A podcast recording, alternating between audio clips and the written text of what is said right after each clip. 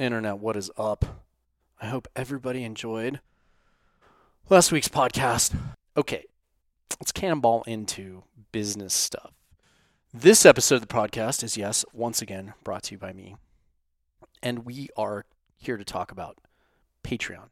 Okay, we got big things going on at Patreon. We've got YouTube started and we've got Patreon to support that. So if you like our YouTube page, okay, at Lone Element, of course, and you go over there and you're like, oh, wow, I like this content. If you want to help support that content and make it amazing, and you love the podcast and what's going on here, then go over to Patreon and jump on Patreon. We've got lots of tiers. I've got a broad spectrum set up to support whatever financial bracket you fall into. Okay. Our first tier is underway. It's called underway. It's five bucks a month. What you get for five bucks a month? You get exclusive access to full length video interviews. Like we've started doing video interviews. Okay, this Weapons Free Wednesday, for example, the full length video is going to be on Patreon.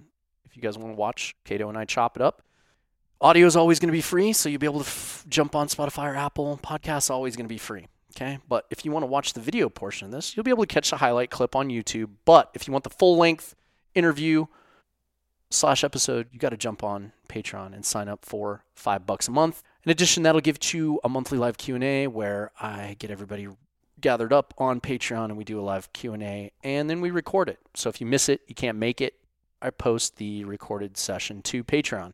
Then you'll get exclusive posts, photos and articles, stuff that I post, pictures, all the things. I write articles from time to time about preparedness and readiness and training, mindset and different tips and tricks and hacks. All right, our next uh, tier is going to be the patrol base. That's 10 bucks a month. That gets you the full-length video interviews, that gets you monthly live Q&A, recorded live Q&A, access to post photos and articles, but then in addition what that gets you is access to the Signal group chat and then a sticker pack. So you get a sticker pack with 12 stickers in it and then you will get access to the Signal group chat, which means you can jump in there and you can push the button and get a hold of me anytime. Now, my competition out there, or my peers in the industry, I should say, they're charging 50 to 100 bucks a month for direct access. Nope, not me. 10 bucks a month. You'll get access to the Signal group chat. You'll be able to ping me anytime you want with any questions. All right, next tier. And this is our best value and our most popular. It's 25 bucks a month. And this is called the Mission Prep Team Room. It's called Team Room, but we do the mission prep stuff in there. What you will get with that is exclusive access to full-length videos. You get the monthly live Q&A, recorded Q&A, exclusive post videos, photos and articles, sticker pat, access to the Signal group chat, bonus video episodes, Tradecraft. Okay, and what I do in the Tradecraft videos is we talk about tips, tricks, and hacks for gear, travel, packing, guns, equipment, you name it. We've got tips and tricks that we do in video. Uh, I think the last one we put up was gun painting, which also just went up on YouTube. And then I think we did another one on like what's in my range box. So if you are into that type of thing, that type of content, sign up for the $25 a month. And then also that gets you a free Lone Element hoodie. So there's a lot of value there. You get a hoodie, you get stickers, you get extra videos, you get access to the Signal group chat. It's a pretty good deal. That's our best and most popular value on the site. Then last tier, in this in the stack tier, you get all the aforementioned things, but the cherry on the cupcake for the in the stack, which is 50 bucks a month, is after you've paid into it for 6 months, you get a training class hosted by me, a firearms training class or low light or force on force training class of your choice, which we're going to be getting those up and rolling here pretty soon. Got some exciting things going on with our good friend Brittany May. We're going to be doing some joint courses with her going into winter and spring of 23. So stay tuned for that. Okay. Well, that takes care of business stuff. So now you guessed it, folks. It's that time. So let's fucking G O. Things tougher when you can't get the top off the bottom of the barrel. Wide open, roar my future now. Looking fucking new.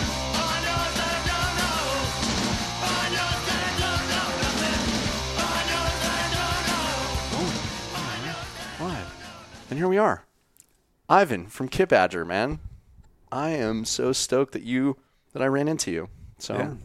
Thank you for having me. Yeah, absolutely, man. So, yeah, I was I was really excited to get back to the show because last year, you know, with the the chaos of like, you know, the wake of like COVID and everything that happened, and you know, a lot of a lot of companies pulled out last year. A lot of companies didn't show up, and so we set up in this hotel and started doing podcasts and stuff like that. And then I got phone calls from my friends down on the floor, and they're like, "Don't even bother coming down here, man. It's literally a ghost town." And what it was funny is like people that were attending the show, like we tend to do, and like walk the show and like network and stuff like that, were not stoked because it was dead and there was nothing going on, and some there were some key companies and personnel that weren't here to do the usual biz dev that we usually do. And then uh, the companies that were displaying, though, my friends were like, "This is great. I love it. It's dead. Like, I don't have like fudlore.com like coming up to like ask me a million. Patches, Yeah, grab swag. yeah, yeah. The the swag uh, commandos that are showing up and like filling up their milk crates that they tow around behind them. Yes. So, so yeah, some people really loved the participation level. If you were displaying, you loved it, and if you were here in a capacity to attend and walk the show and get work done and network and have meetings, it wasn't it wasn't especially great. But so we I didn't even go down to the show floor, and then obviously in 21 it was canceled. I did come in 20 and had a had a great show in 20, and then um, COVID kicked off and fucked everything completely up from not only supply chain perspective for getting product done, but also like just the social interaction with humans and just things were not great for a while. So I'm I'm Yeah. I'm super happy to see things getting back to back to normal. So it's it's it's good. I'm happy to see it. I was really happy when I went to the Circle Bar. I went to get I checked in, I went to get my pass and then I came to Circle Bar and like it was nice to see all the people back and congregating again and I was Yeah. like, "Oh, cool. The industry coming back together. People are happy, they're laughing, everyone's in a good mood. Everyone's uh, looking forward to a good show. So it was great. But uh, Definitely. yeah. Well, dude, so uh, introduce yourself, man, and, and talk about All right. talk about you. Um, I'm Ivan with kitbadger.com. Like started, yeah, just started doing video stuff. Like I think beginning of like 2016, I guess, mm-hmm. and I've just continued on and continued to do content, largely centered around like reviewing reviewing gear, whether it's outdoor gear or tactical gear. Mm-hmm. And then same with guns, and then I'll do like course reviews and stuff. Like a lot of stuff ends up being like synergistic. So Yeah. I'm not going to review a gun by shooting like half a mag into a berm. Like I'll go shoot like a night vision course, and then so Yeah. with that, that'll be part of the backdrop for reviewing that gun. Same with like whatever gear I end up running, whether it's chest rigs or night vision devices, lasers, lights, all that stuff. So yeah, Nice. All kinds of different video stuff to include just like fun adventure stuff out in the woods too, my boys and stuff like that. Yeah, like I love your I love your channel, man. I've been I've been following it for a really long time. So let's back up, man, and let's talk about who Ivan is and like where where you grew up and like let's start at like high school and then go like you know where you served in the military and then uh, some you know military combat experience stuff and then what you know when you got out, why you got out, and how you got into doing what you just described, which is having a really killer YouTube channel. All right. Um, I'll try and go quick because there's like actually a lot compressed in some of those years. Yeah. But um, I went to four and a half years of high school. Okay. I ended up actually down in Brazil on foreign exchange uh, for my like half my senior year. Mhm. But then when I came back, they're like, "Well, you barely passed like English as a second language in Brazil." So, I, so like I did not have enough credits to Yeah. graduate. So they're like, "You can go to summer school, you can take your GED, Mhm. or you can just come back for one more semester." I'm like, "Eh, high school's pretty easy. I'll do Right. another semester." So it's basically all art classes and then like whatever units I needed Mhm. to just graduate. So graduated after four and a half years of high school. And then I I was actually going to end up going on kind of this crazy you know how parents sometimes manipulate their kids. They're like that might not be the best idea. Like Right. let me shove you this way. And so I was going to go on this crazy adventure down to Belize and my mom was like I think that's a terrible idea. Like here, here's a ticket. You can go see your dad over in Hawaii. Cuz he was over he's a photographer or was a photographer for like surfer and surfing and stuff like that. Oh, awesome. Okay, so cool. he's over there on the North Shore. So I ended up going over there and just kind of hanging out. Mhm. And I was like, you know what? I want to go sail into the South Pacific because that would be Mhm. cool. And that time of year, though, none of the just because of the winds, like no one was sailing that way. Mhm. But I ended up going down to the harbor, like wandering around, like, hey, do you need crew? Hey, do you need crew? And I guess I was like 18 years old or something like that. Anyway, I found this cool guy, Brian Archer. He's like, yeah, actually, need some crew. So myself and one other person, we ended up actually sailing his 60 foot cutter from Hawaii up to Olympia, Washington, oh wow. which was pretty cool. Like, amazing experience, like blue water sailing Mhm. And got up there and then turned around like the next day was talking with family they're like hey your cousin's getting married like tomorrow or day after tomorrow so i immediately like flew bus all this stuff finally got back home went to that wedding but i was like i don't want to be like back home home was like central coast california Yeah.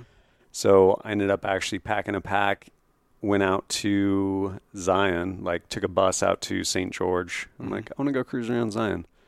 Went there. That ended up turned into its own adventure. Somehow found my way over to Moab. Like rolled into town and I think I had like 115 bucks like in my pocket or something like that. I'm like, ah, I should probably make some money. So I went to Lazy Lizard Youth Hostel, like dumped all my stuff, took a shower, put on some clean clothes, and then just like walked down one side of the street, like, hey, can I get a job application? Can I get a job application? Went to Moab Brewery where one guy was giving like one hour's notice. He's like, I quit basically. And so started working there and ended up finding a place to rent and stayed in Moab for like the summer, saved up a bunch of money and then I'm like, well, I got to get back to California and had made a friend, talked about like bike touring. And so ended up basically trading or selling away at a sweet like Mhm. 1978 Honda Hobbit like moped that just drive everywhere like back and forth to work and Yeah. stuff. Thing was great. And so I ended up getting this old Trek road bike. I'm like, I'm gonna just ride my bike back to California. Mhm. Seems like a good idea. Middle of the summer, like late summer. So I'm like, but I should be okay. I'll just ride at night and then sleep during the day. Started trying to do that. Ended up getting, I don't know. Ended up going. Long story short, almost turned into like straight up death by dehydration. Oh, I was Like, gonna say yeah. this huge stretch. is a wild trip. Ended up riding all the way across to the border of like Utah, Nevada, I guess. And that last day, I did like 136 miles or something. My knees were shot because I'm like, oh, I need to push harder to get home in time. So then after that, How old were you when you were doing this? I think I was like 18 or something like that. okay. So then after that, I'm like, well, I like I woke up like.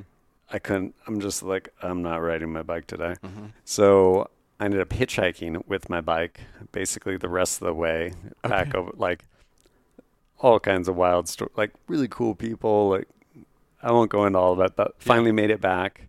Yeah, from there I think I ended up oh yeah, like a little bit later friend went out to flew out with a friend out to New York for a couple of weeks or Mhm. something, came back, got some other restaurant job and was saving up money. And my brother, older brother, he had done a bunch of surfing over in Bali. Mhm. And he's like, Yeah, this place is cool. So I'm like, That sounds cool. So back then you had to go to a travel agent.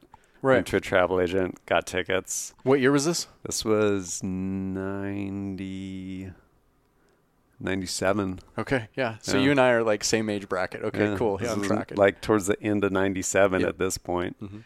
And then went over to Indonesia for like a month and a half and just like Mhm. cruised around. It was amazing. Like five bucks and you have like a hotel room like with breakfast like on the beach. Like Yeah. it's pretty sweet traveling through there. Mm-hmm. And when I was over there, I decided I'm like, I think I'm enjoying the Marine Corps.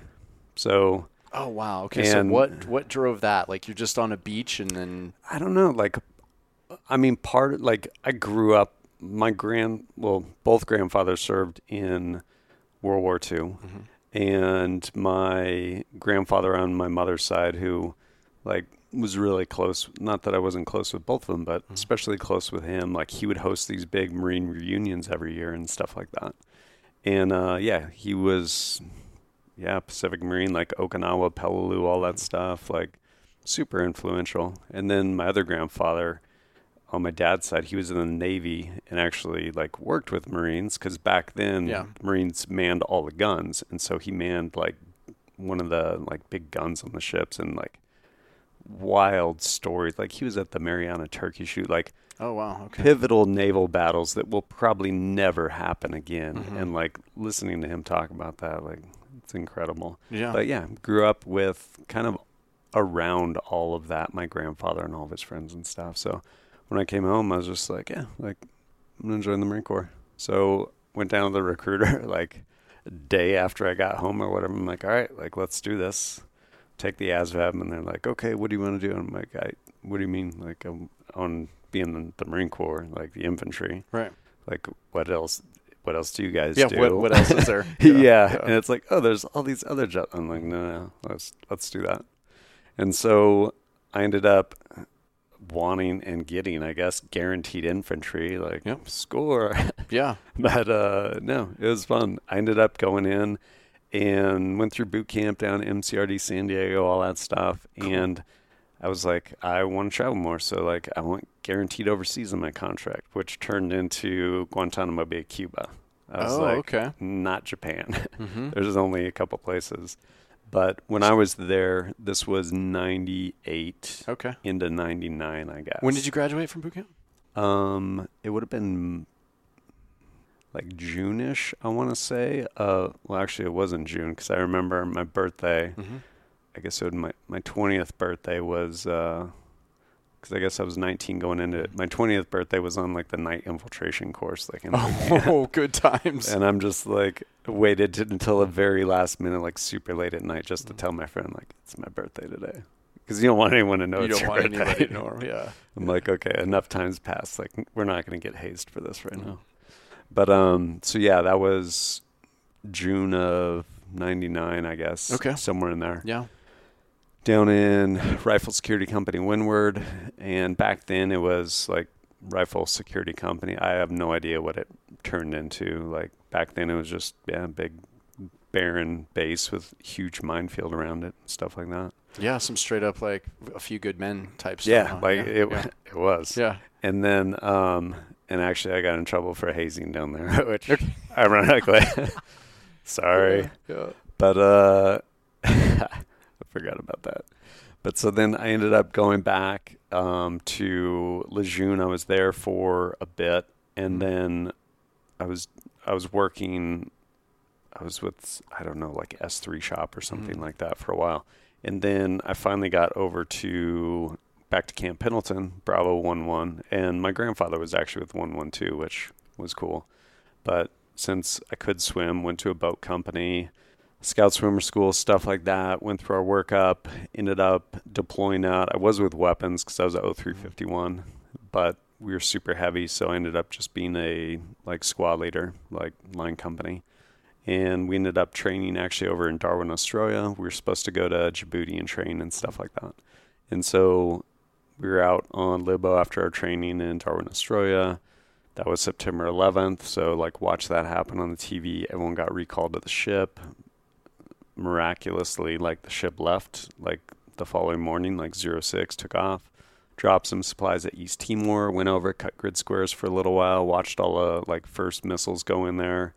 Then we went in, secured the airfield up in, um, I'm spacing on the name, basically up in uh, northern Pakistan Mm-hmm. which was like the initial like leapfrog. Yep. And then from there went back to ship, was there for like a week or something like that, and then went and basically we're at Camp Rhino. Okay. Cool. Was Matt Mattis south. was the uh, he was the MEU commander for that, wasn't he? Uh probably like I think Mattis was the MEU commander, and then the recon platoon you had uh, uh, Rudy Reyes is a good friend of mine. oh yeah.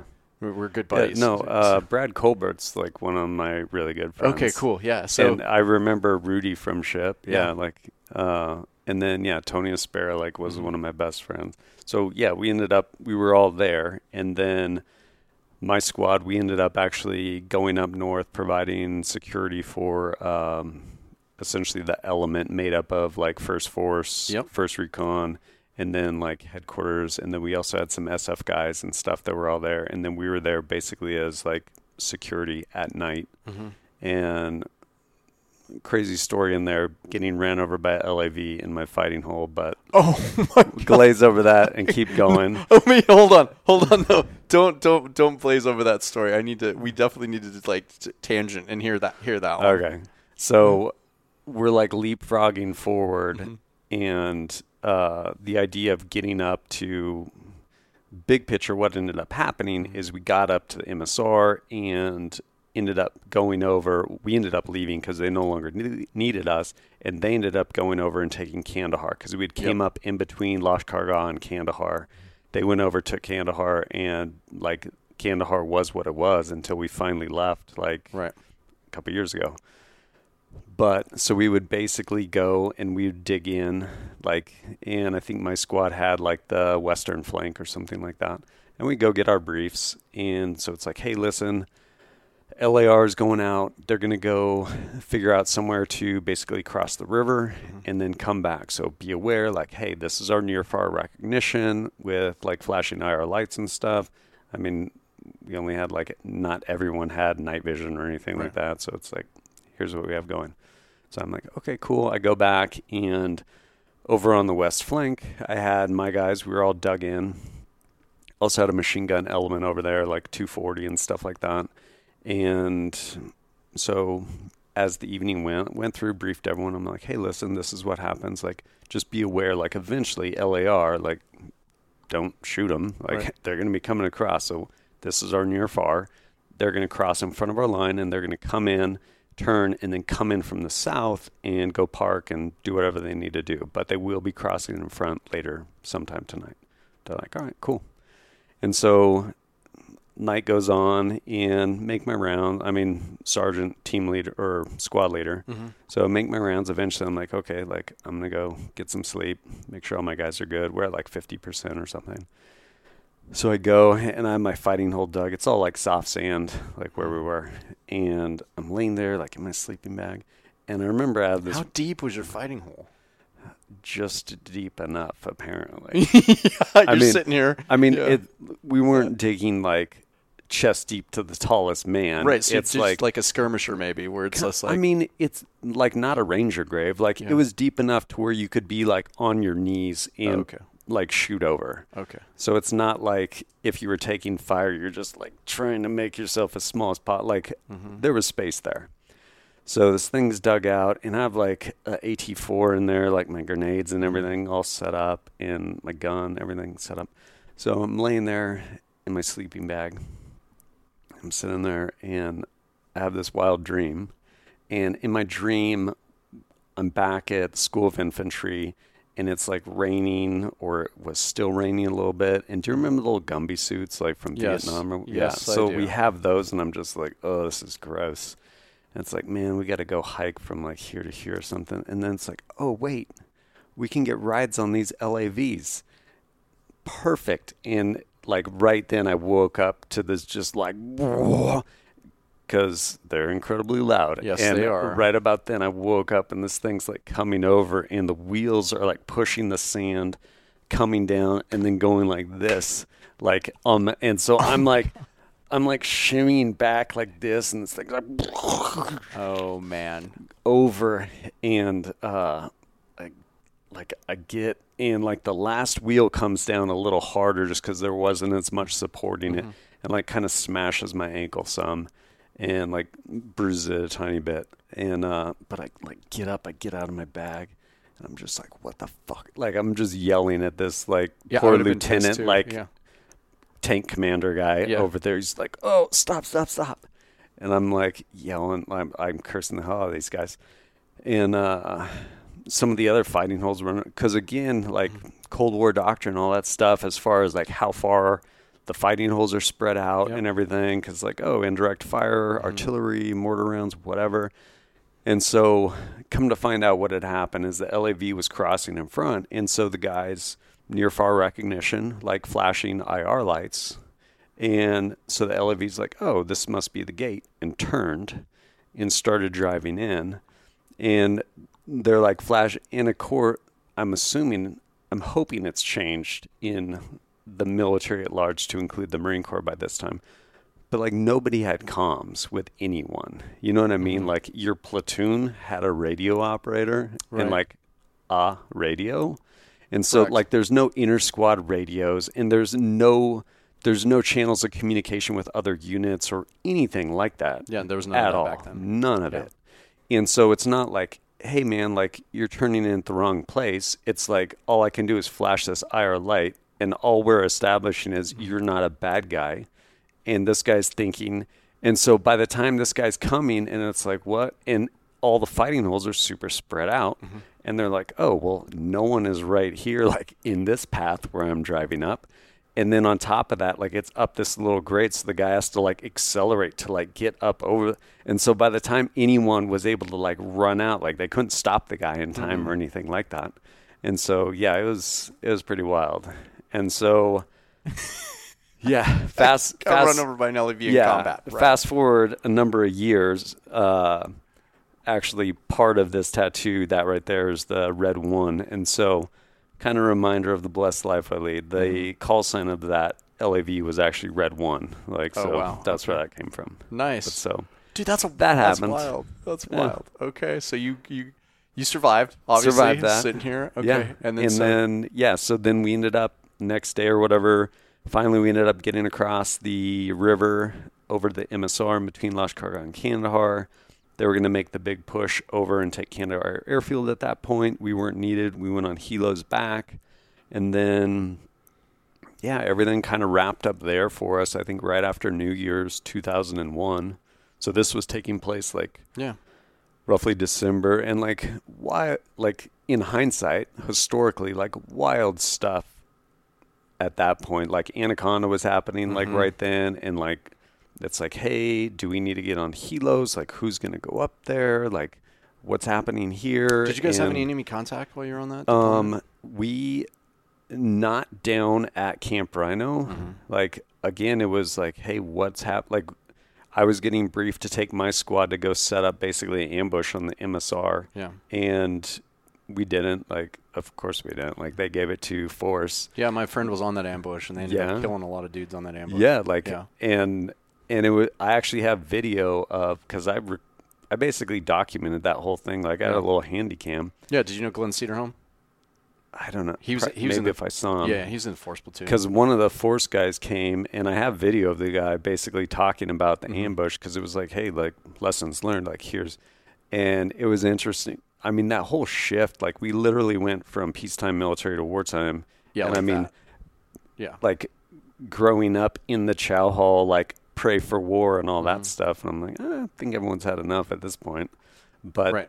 that transition there and like him talking about how guys were trying to get out of this like probably a Hilux or something Yep. like that and they're like shooting them and like they're not going down not because they're not shot just like they're slumped up against vehicles Mhm. and yeah it was like the first probably one of the very first like kinetic engagements of that yeah. was there on that For the Marine Corps, yeah. Yeah. It's pretty wild. But um not down at Camp Rhino. I think there was like a brownout and like a helo crashed or something wild like on the uh, runway. But Oh, wow. uh yeah, right after I think right after New Year's we got out of there. Went back to went back to ship and headed home. Stopped a couple times in Australia and got back. And honestly, at that point, I had extended, I think, a month going that deployment. hmm When I got back, I was, I was pretty over it.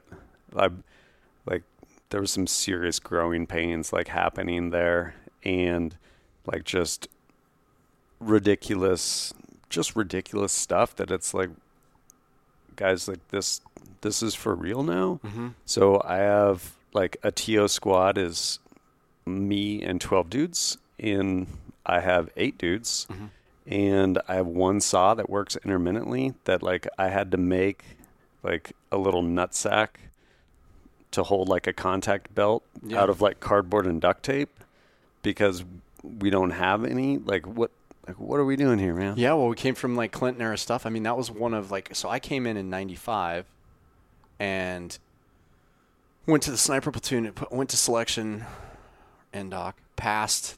Uh, got in, got into the sniper platoon, and then I was at the sniper platoon at two four, and then and that was from ninety. That was from ninety five to ninety nine. So Oh. like, as I was getting out, you're coming in, Yeah. and um, it was Clinton era stuff. You know, like I remember there was times where we, I never got to go to sniper school because we got, um, we we never. Uh, we didn't have the budget for it. Like vehicles, Right. like didn't have parts. Like we didn't have safety vehicles. Like we were constantly training and we were doing backyard training in the backyard. But you'll still have a live fire range where you just have 40 dudes online, ambush range, and Yeah. just empty magazines. Yes. Like, Yeah. sweet. Yeah, A- ammo. Yeah, ammo expenditure so that you can get reallocated for the next year, for the next fiscal year. Yeah. But and the- then the guy comes back, he's like, hey, we didn't shoot this. And it's like, bury it. right, yeah, stu- yeah, dumb shit like that. Yeah, yeah. So oh, yeah, I remember getting out because there was nothing, there's nothing going on, and and it just it was uh, yeah. So we were just coming out of that era, Yeah. and yeah, we're completely under equipped. Like when I when I signed up, and when I remember when I got to my got to the fleet, they I got to two four. They issued me an M16 A2, a uh, the double bladed, the dagger looking bayonet. Um, Yeah. the clone nerds are going to yell at me. Yeah, they're going to yell at me because I didn't know exactly what it is. Then I got issued a compass, a BFA, a rifle cleaning kit. I had like Alice Yeah. gear with like just a Vietnam style Y harness, a um, uh, two magazine pouches, two one quart canteens, and a butt pack, and a. What was funny is they called it a first aid kit, but it was just an empty plastic box with like one band aid in it. Is what I got issued from supply. Which actually, speaking of that, we had we had the like flak, mm-hmm. like Oh yes, that jacket mm-hmm. things. And for the first time on ship, like when we're headed over there, they're mm-hmm. like, "All right, here's these plates," and we have Right. never put them on. SAPI and now, the first time, yeah, yeah. and now your gear's like twice as heavy. twenty pounds heavier. yeah. And really quick, it reminded me when you're like M16A2. Like, yeah, for sure. When that LAV went over, like Mm-hmm. it totally broke my MOLLE pack. Like we were the first to have like those MOLLE, Oh, MOLLE packs, packs, and yep. stuff. We also, uh, like basically, we were one of the first. We were testing the new digital cami Yep. too. But yeah, like broke my MOLLE pack. MREs exploded inside of it, like Oh, from the nice. LAV, and then it shredded my handguards off my M16. Oh wow. And so, like, I literally was rolling around with an M16 with like no handguards for mm-hmm. like a couple weeks, and I had to test fire it the next day to like make sure. And so shooting. I have like my body armor like doubled up in front of me, and I just have it like stock up against it. And I'm like. All right, it looks good. Let me see if my zero's decent. Yeah. And like, all right, cool, roll on. Let's And keep then- going. Yeah, whatever. Yeah. And people wonder why we get out of the Marine Corps. It's crazy. Yeah. So Hmm. yeah, those are those were the early that was early growing pains back in the day. But yeah, I remember when we like we had one set of night vision per squad. Like the Yeah. squad leader got night vision goggles, nobody else got night vision, you know, and that's and it was like seven bravos. We'd Oh, run around with one set of seven bravos and that was it. So that was life, Uh. you know, prior to the GWOT. And so Yeah. yeah, and so then coming back in, but yeah, Marine the Marine Corps the Marine Corps is a it's a great organization. It's got great dudes in it. Um, I was just uh, I ran into uh, a bunch of my special mission unit buddies that I w- worked with on the Army side of the house, and they have guys that like went past selection and served at the unit that were Marines, and I know a few of them, and so we were laughing and joking around about how you know kind of retarded the Marine Corps is about certain things and certain Oh, yeah. aspects, and how they value tradition over progression, and you know I was a very disruptive marine as a I was always the guy that was like why the fuck are we doing this? This is stupid. Yeah. like what what we can do better than this. And I had friends at all the soft units. Like I had friends down at team 5 that were seals. I had a couple of friends that were like way over on the east coast in third group. And, and I, early on in my career I didn't have any um I didn't know any special mission unit guys at that point in my life but like I knew guys, uh, you know, in special forces, in SEALs, and then I had a ton of friends that were force recon dudes and and recon battalion guys. You know, Rick Rudy and you know um, Glenn and like a bunch of the, I knew a bunch of the Det One guys when they stood up Det Yeah. One. Um, and so I was I was good friends with them, and so I would constantly like suck their brains dry when we were like on you know out on on Libo, like I, you know, we'd hang out and do stuff on the weekends together. And you know, I lived right across the street from my buddy Glenn that was in that force platoon, and he Yeah. he ended up going on to Det One, and he was an assistant team leader over at Det Okay. One. Great dude, but like we, him and I would like constantly talk about. Uh, you know TTPs and you know gear and like things that they were doing, things that they were using, and I would take all those lessons from like my SEAL buddy and my recon, my force buddies, and my you know Det One buddies and all my friends, and I would try and consolidate that that information uh, you know that I had, and I would try to like implement some of the Yeah. things that they were doing at our level. And oh man, like you, So disruptive. yeah, the the drill instructor, platoon sergeants that were you know down in, in our our idiot first sergeants just couldn't they couldn't no. they couldn't jive. Like they were just like, "Oh my god, what is Bishop doing now?" You know, because I'd have guys doing like one man room entries with like white lights and stuff, and practice, you know, J hooking doors and like doing deliberate entry versus dynamic entry, and like I had them doing all kinds of high speed shit, you know, and then I was constantly like a gear nerd. I was a gear queer, you know, nerding the fuck Yeah. out on gear, and I was constantly trying to push the envelope on gear, and so with them you know, like uh, my Det One buddies taught me in 2004 how to like make a combat shirt out of an Under Armour shirt. They're like, cut your sleeves off your blouse, cut your fucking sleeves off your Under Armour shirt, take it down to the shop where we had all of our name Yeah. tapes sewn on in Oceanside, and have them have them sew sew your up. sleeves on. And I did. And then you know, I never wore it at Camp Pendleton during training, but when we deployed and we got to Iraq.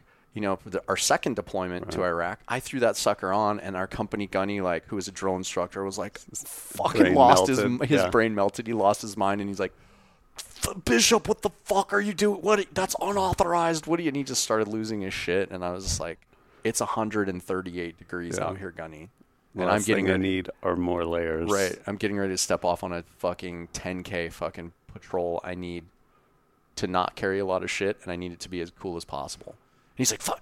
Just fucking go, but when you get back, we're fucking talking, you know. And he was so mad. He chewed my ass off when I got back, and I was just like, I'm getting my ass chewed right now because I'm trying to be more efficient, more effective, and Not and, allowed. and no, not allowed. So it's just dumb shit like that that like Yeah. pushed me out of the Marine No, like that stuff, like it wears on you. Mm-hmm. And like, yeah, there was a lot of that stuff that I was just like, nope.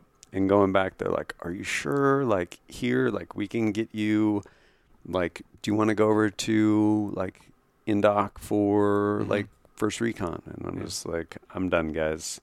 But my good buddy, Sergeant Espera, my Mhm. platoon commander, like Lieutenant Fick, yeah, and then like Leon Garza, like a bunch of guys like from that platoon ended up, or from our company, I guess, ended up going over there. So then, like, I got out, ended up playing around, going to like junior college and stuff, Mhm. And then everything else kicked off, and essentially, yeah, like Brad Colbert, like. It was interesting because like all those friends and like people I'd worked with ended up going over the whole like generation kill and all that stuff yeah. like while I was basically messing around in junior college. And while I was there, I did some fun stuff though. I ended up actually racing the Baja 1000 a couple times. Oh and, wow, like, okay. some other off road racing. And then somewhere in there, I traveled to Europe for like three months or something like that, which was pretty cool. And this is all while you're going to college after you got out. Yeah, like I, I think I got out and then like I was out for like a month or so and I think that summer I'm like, ah, I'm gonna go to Europe. So I went to Europe for like three months, went to ended up going all over, but ended up over in Pamplona and like whole running the bulls, San Fermin Mhm. Festival, all that Oh, stuff. sweet, like yeah. had a blast. It was a good time. Yeah, Griff did that. He like, he did he did the whole running with of the bulls thing, and he's got great photos from it. Oh, he was like, like- hanging flip flops off of the bulls' horns and stuff. Like was, Nice. he's doing some. Yeah, cool that stuff. was that was a wild, just like twenty four hour period. Like Mhm. it was nuts. Like I came in that morning, like got there that morning like five a.m. on a bus, and then like left the next morning at like five a.m. on a bus to go back to Barcelona. Oh wow. it was wow. crazy. But um, yeah, did all that stuff. Did a bunch of racing, off road racing. Built a couple vehicles, and then I was like, man, like I want to go back in. Like again, talking with my friends and stuff like that. Like sending sending letters, care packages, and stuff. I mean, that was before email, really. Right, it like, was, yeah. big. Mhm. And um, I'm like, I'm gonna end up going back in. But I was like, fool me once. So this time, I decided to go in the Air Force. Okay. and went in the Air Force. Actually, went in for combat control. Um, ended up in that pipeline. Kind of got in trouble again for hazing. Kind of. Okay. okay. Sometimes I have a hard time with stupid. Yeah. And well, they put me in charge of like all these kids because I was prior service. Yeah. And so, quick side note. So, I'm in charge of like all these kids that are going through like the little like selection program before we start going through like schools and stuff like that. Yeah. And they're like, cool, like Loomis, you're in charge, blah, blah, blah, this and that. Like, hey, pass this stuff. I'm like, okay, cool. Everyone's in my, uh, everyone's in like my room Mm-hmm. after like the end of the day. I'm like, hey, listen, here's what we need to do. And there's this one kid, like, little scrawny kid, Mhm. like, thought he was pretty cool. and I'm like, blah, blah, blah, this and that. I'm like, hey, did you hear that? And I forget, it's like, hey, are you getting this something? And it's just kind of like, psh, like eye roll. Oh no. So I like I reach across the bed, grab this kid by the lapels, and like drag him up, and like the whole room gets like crazy quiet, Mhm. and like yeah, I wasn't wasn't doing that.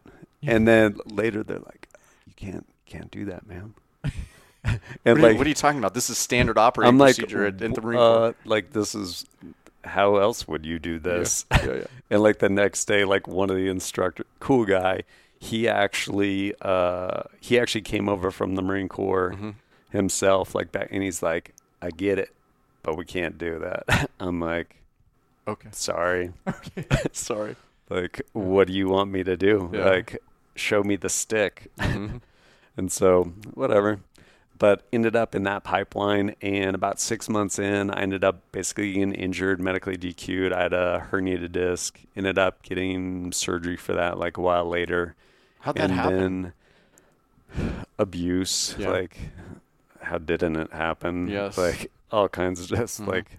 There's a lot of things you just shouldn't do that we like, do. Yeah. yeah. They're like, here's a good idea. Like, let's just put our fins on and do flutter kicks on the edge of the pool and not get in the pool for an hour. And Yeah. you're like, okay. And yeah, who knows how it happened. But ended up happening, just abuse basically. Um, got surgery, micro, uh, micro discectomy.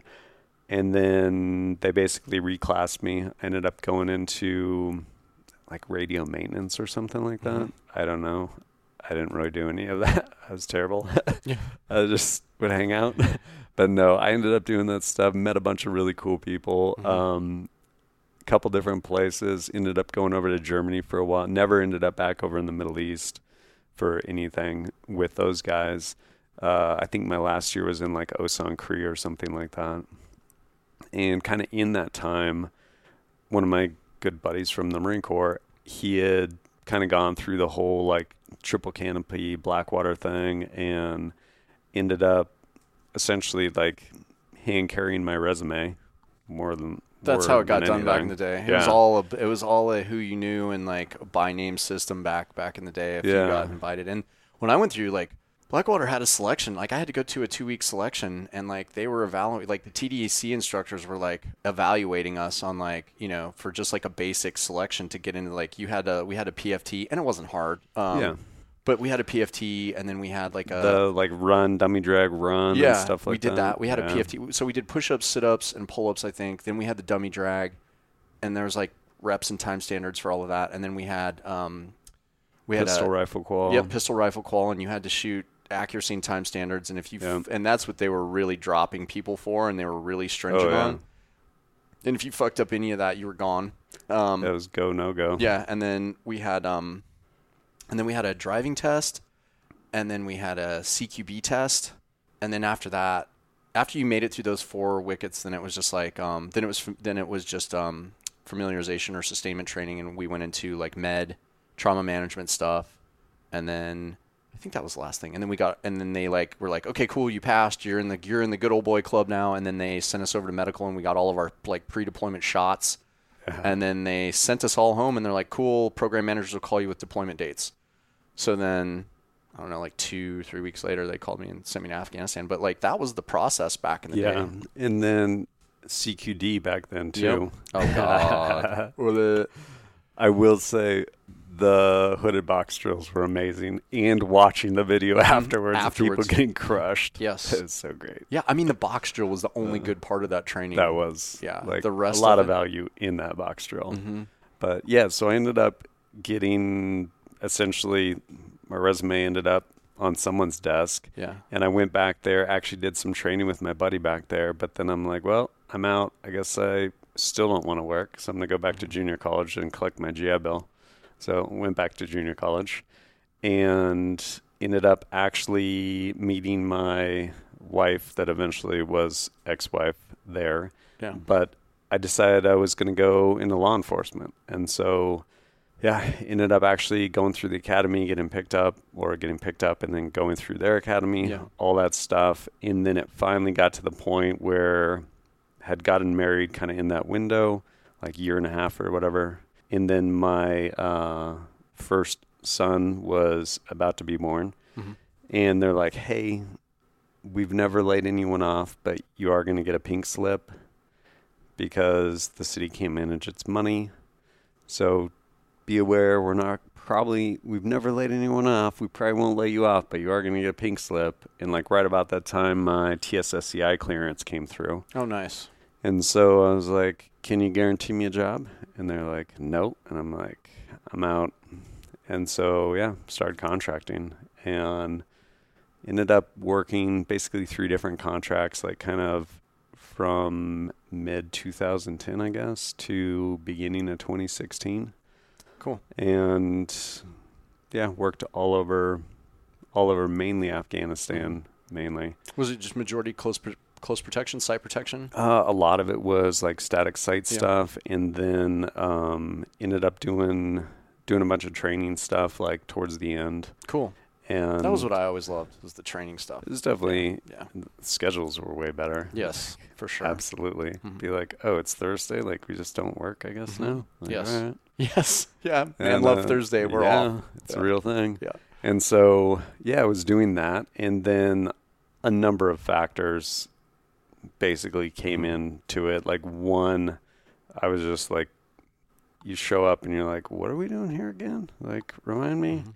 And eventually you're just like, I'm kind of over this. And that coupled with just being gone. But it's a trap. Like, the money's so good The money is great. and yeah. it's so easy. Mhm. Like wake up, like daily rate, boom, and you're Mhm. like, I guess I could keep doing this, but ultimately, that contributed in part to getting divorced, yeah. and so going through that whole process, like, not fun. Mm-hmm. And so going through that whole divorce and everything like that, what it came down to was a uh, like a child custody thing. Yes. And I was like, look, like I I'll go to work like roughly 60 on, 60 off. Like Yep. I'll go to work for 2 months. I'll come back. Like I just I want 50/50 custody so like I can have my boys when I come back. Like at that point I had my two boys. I'm like, look, I want I want to be able to have my boys like not that I need them for 2 months in or uninterrupted like Right. yeah, weekends whatever like but I want to be able to have them and it was like no, like wouldn't agree to that. And so we're at this like court appointed mediation. And I'm like, okay. And so finally it's like, okay, well essentially the the middle ground turned into like we'll agree to 50-50 physical legal custody when you're in the county is how it's written. Mm-hmm. And so I'm like, that's fine. Like, let's just get this signed. Like, let's move on. It was not a fun divorce. How So- many years did it take? Uh, like till I find till it's finally done, Mhm. done. I want to like at least a year and a half or something. Mine was two like that. years. Yeah, it's I went through the exact same thing that you went through. So, yeah. So it's like, okay, like I'll agree to that 50 50 physical legal custody when I'm in the county, which turns into 25 75, like being deployed half the year. So as soon as those papers came back from the court, like everything like set in stone, I was like, by the way, I'm never going overseas again. So we have 50 50 physical legal custody Mm. like completely walked away, zero plan. Like, and so with that, believe me, the story is actually going somewhere. but like, no, we, it's so- great. Yeah. so with that, like, yeah, like started like working part time, like landscaping. Like I'm out there like doing landscaping, like with my Arc'teryx kneecaps, Mhm. like doing landscaping jobs, like uh, working part time, like stocking shelves and stuff like that. And because I needed to just like survive Yeah. at that point, um, started driving for like Uber and Lyft too, like all kinds of stuff. But I also started Kit Badger then because I was just like, well, like if I'm gonna be poor, like I'm gonna be poor doing stuff I enjoy. Yeah, fun. So, be poor doing fun shit. Let's yeah. do this. So what was and the so- what year was that? That was beginning of 2016, like Yeah. when all that kind of yeah Okay. happened. And yeah, since then I just kept going. Like first I had like maybe 10 subscribers, and I'm like yes. Yeah. Then eventually I had like a 100. I'm like I don't even know a 100 people. It's not all Mhm. family. And then just continue to grow and just continue to grind it out like about three videos a week and eventually got to the point where I didn't have to do like other things just to like pay rent. But I mean that said, it wasn't until like roughly the beginning of this year where I'm like, eh, I probably have my rent paid this year or this month rather. Mm. Like slow road, man. Like Yeah, such a slow everybody's an overnight success in ten years. You know. And well, honestly, that's exactly it though. And like that's what I set out to do is be an overnight success in 10 years because Mhm. if you if you think about it on any other timeline like you'll just be frustrated and you're not going to keep doing it Right. because you won't do that like yeah it's like oh man like this person came out of nowhere overnight success it's like a little deeper like they probably worked their face off for like a decade Yeah. like Yeah, I've been in the industry works. for 18 years, and I just started my YouTube channel this last spring, Yeah. spring of 22. So, yeah, because I'm like, um, you know, the whole like being in the community thing, and like the, at least in my era, the rules and reg- regs with like OPSEC and like PERSEC, Yeah. and like you know, being the gray man, not social media was not allowed when I was working. no not at all And so, and if you did have social media, you definitely couldn't post anything relative to work at all. yeah And you had to be super sterile Yeah, you had to be super sterile, and you had to, and like in my in my program, they were like use an alias. So like I started my Facebook page in like 08, 09, but I'm like, and it, funny enough, I'm still on Facebook as John Smith. So like That's- I just kept it because that's what I started with. Because I'm like, what's the most like vanilla s- vanilla name that like if you tried to search it, there's going to be five billion John Smiths. And then for the longest time, I didn't put any pictures of myself up. I just had like a caricature of um the outlaw Josey Wales. You know, it was like Uh-huh. a, it was like an illustration of like the gunfighter Josey Wales, and so I had that on my page. I and I'm still John Smith on Facebook. I don't get ever get on Facebook anymore because it's a sewage pond. But yeah yeah, but that's we weren't allowed to have any type of social media, and so for the longest time, like I didn't want to be on camera. Like I just started doing filming like this year, you know, because I'm like I hate being on camera. That's why I loved podcasting. Yeah. Podcasting was like uh you know, I don't have to worry about being on camera. I could I get to have fun, great conversations with cool people, and then we just edit the audio and put it up. Yeah. You know, up- anonymous on a certain yeah. level. Yeah, yeah. And so, but then with like the proliferation of like you know what Joe Rogan started doing with like his YouTube and like Yeah. videoing his guest interviews. People like people like that part of it. yeah. Yeah. And so I just started getting heavy demanded for video, and I'm like. I don't fucking do video, but like everybody wants it, and then that's the direction that everybody's going. And so then I like see what you know my peers in the industry. You were doing, Garand Thumb's doing, um, you know, nine hole reviews. Uh, who like who else? Uh, there's there's a bunch. I could go on and on. There's some really really great channels out there. Oh, uh, I, I love um, Mike Pfeiffer, Mike Pfeiffer stuff, Talon Say stuff. Like, uh, they there's dudes out there that are doing really really amazing stuff, and I'm like watching them, and I know for a fact like, you know, if you are diligent and consistent with it, and you you know you you can use that to leverage sponsorships, you can use it to grow your Patreon, and then it becomes it becomes fairly you know you can you can make some decent decent money. You're probably not getting rich off of it, but you you can make some Yeah. you can make some decent coin Survive. but it takes a long as you just alluded to it takes a really long time to get the boat on plane so i'm like okay well fuck if i've if i've got people already demanding this stuff from me and i've got all of this industry experience and all of this design experience and all of this combat experience and people love the podcast then let's just get after it and hopefully four or five years from now i will Overnight success. i'll be yeah yeah yeah. overnight success in 23 years, I will be able to, you know, have some, you know, be able to at least go to Hawaii and, you know, get some sun and No, for sure. so that's what I'm after. And and realistically, like I've grown to to where I've start I've started to like it. Where I was like, I hate being on camera.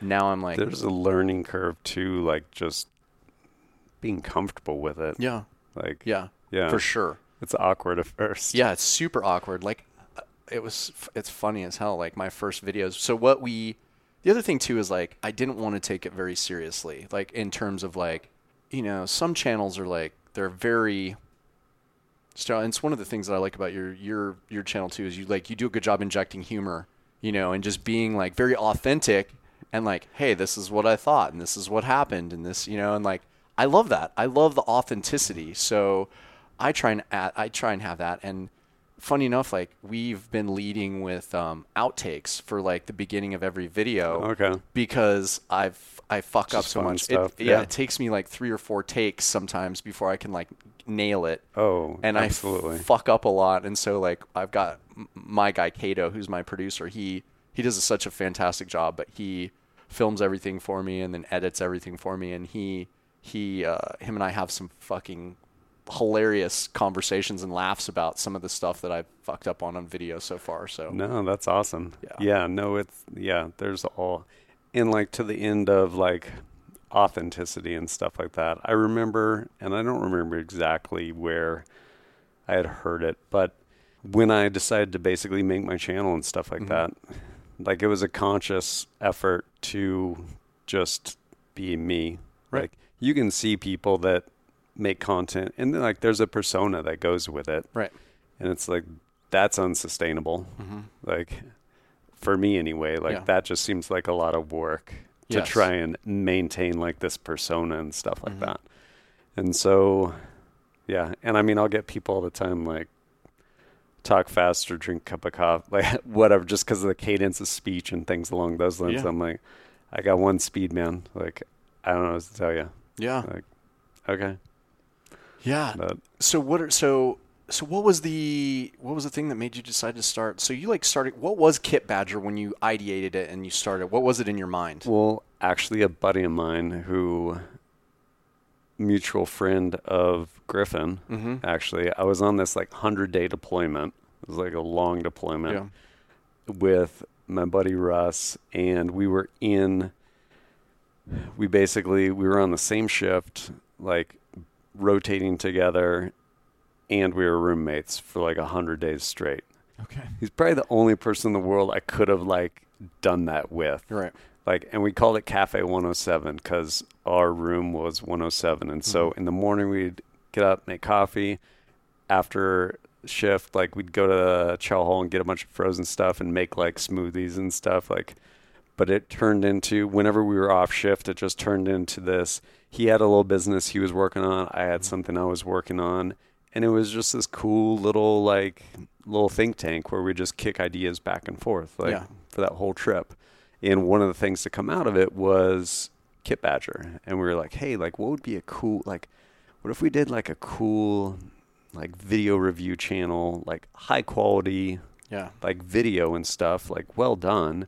And yeah, just like beat stuff up and like do reviews and stuff. And so it's like, oh, that'd be pretty cool. And then we kicked around like ideas. And so it's like, okay, well, Badger like Tenacious Animal and Mhm. Gear Kit, and it's like, oh, like see if it's there. And so it's like, oh, cool, like got the URL. And so fast forward like three years or whatever it was, I was like, hey man, do you by chance still have that like URL, uh, Kit Badger? Mhm. He was like, oh yeah, I got it. I'm like, can I get that? Like I was thinking about doing this. He's like, oh yeah, sure. And so gave me the URL, and like Nice. that was kind of the genesis of it though like kind of years in the making like just an idea and then i was like well i'm kind of freed up Nice. so let's do it Awesome. yeah Awesome. So that so then that's how it developed. And it, so it always started as a you were going to do video reviews. yeah Okay. So then um so what do you remember like wh- what are the some First of the, videos? Yes, yeah, Oh, first absolutely. videos. Yeah. So what were the, some of the, The- main takeaways? like the first the first video it's still up it is terrible like, oh, is it still on the page? oh yeah Okay, I'm going to scroll down and check it out. yeah, no um the first video and i don't know if it's in order of the very first video published but it was the very first video i filmed Okay. and it was Uh, yeah, it was so bad. So I was initially for all my videos, I had a GoPro Hero 4 Black, Okay. and I knew that audio is important. So I want to make sure my audio is good, and it's not very good then. It was better than it would have been. Mm-hmm. But I basically had like a 20 foot lapel mic that was like plugged into this GoPro Hero 4. Okay. And so, but yeah, the first video was I, and I actually still have this stuff because I still carry it. Mhm. Uh, Fisher Space Pen, telescoping Fisher Space Pen, Okay. and Field Notes book, like their Expedition, which is like waterproof paper. Yeah. That was the very first video I did, and it's still up. Nice. It's it's horrible video. Eventually, I'm gonna just redo that video because it uh it deserves it. I want to check it out. But, uh, awesome. Yeah, like I was filming on that, and then I can't tell I, how many times I got up to do something and like pulled the whole tripod and camera over mm-hmm. because I'm like tethered to it. and then eventually I upgraded that to like a better camera, like the cheapest 4K camera I could get and an audio recorder. And then eventually, a while ago, I upgraded that to the camera I have now, like a Sony A7S II, which is pretty good. Yeah, they're awesome cameras. That's what I'm gonna get an S3 as soon as we. Yeah, as get the S3. They didn't have it Yeah. when, when I needed to yeah. buy mine, and yeah, Yeah, I want to get mine to like film low light stuff because they do amazing. Like they're like their ISO is like four hundred thousand extended. Yeah, yeah, like yeah. you can film in like candlelight. Yep. And then also the I sent it in. I sent in the body, and they remove the IR filter. Oh, cool. So I have like a hot mirror filter, whatever Mhm. it is, so I can film regular stuff. But then I'll take that off at night, and I'll go film like shooting under nods, Mhm. and it'll pick up all the IR light and stuff like that, which Cool. is pretty sweet. yeah, no, that is sweet Yeah. for sure.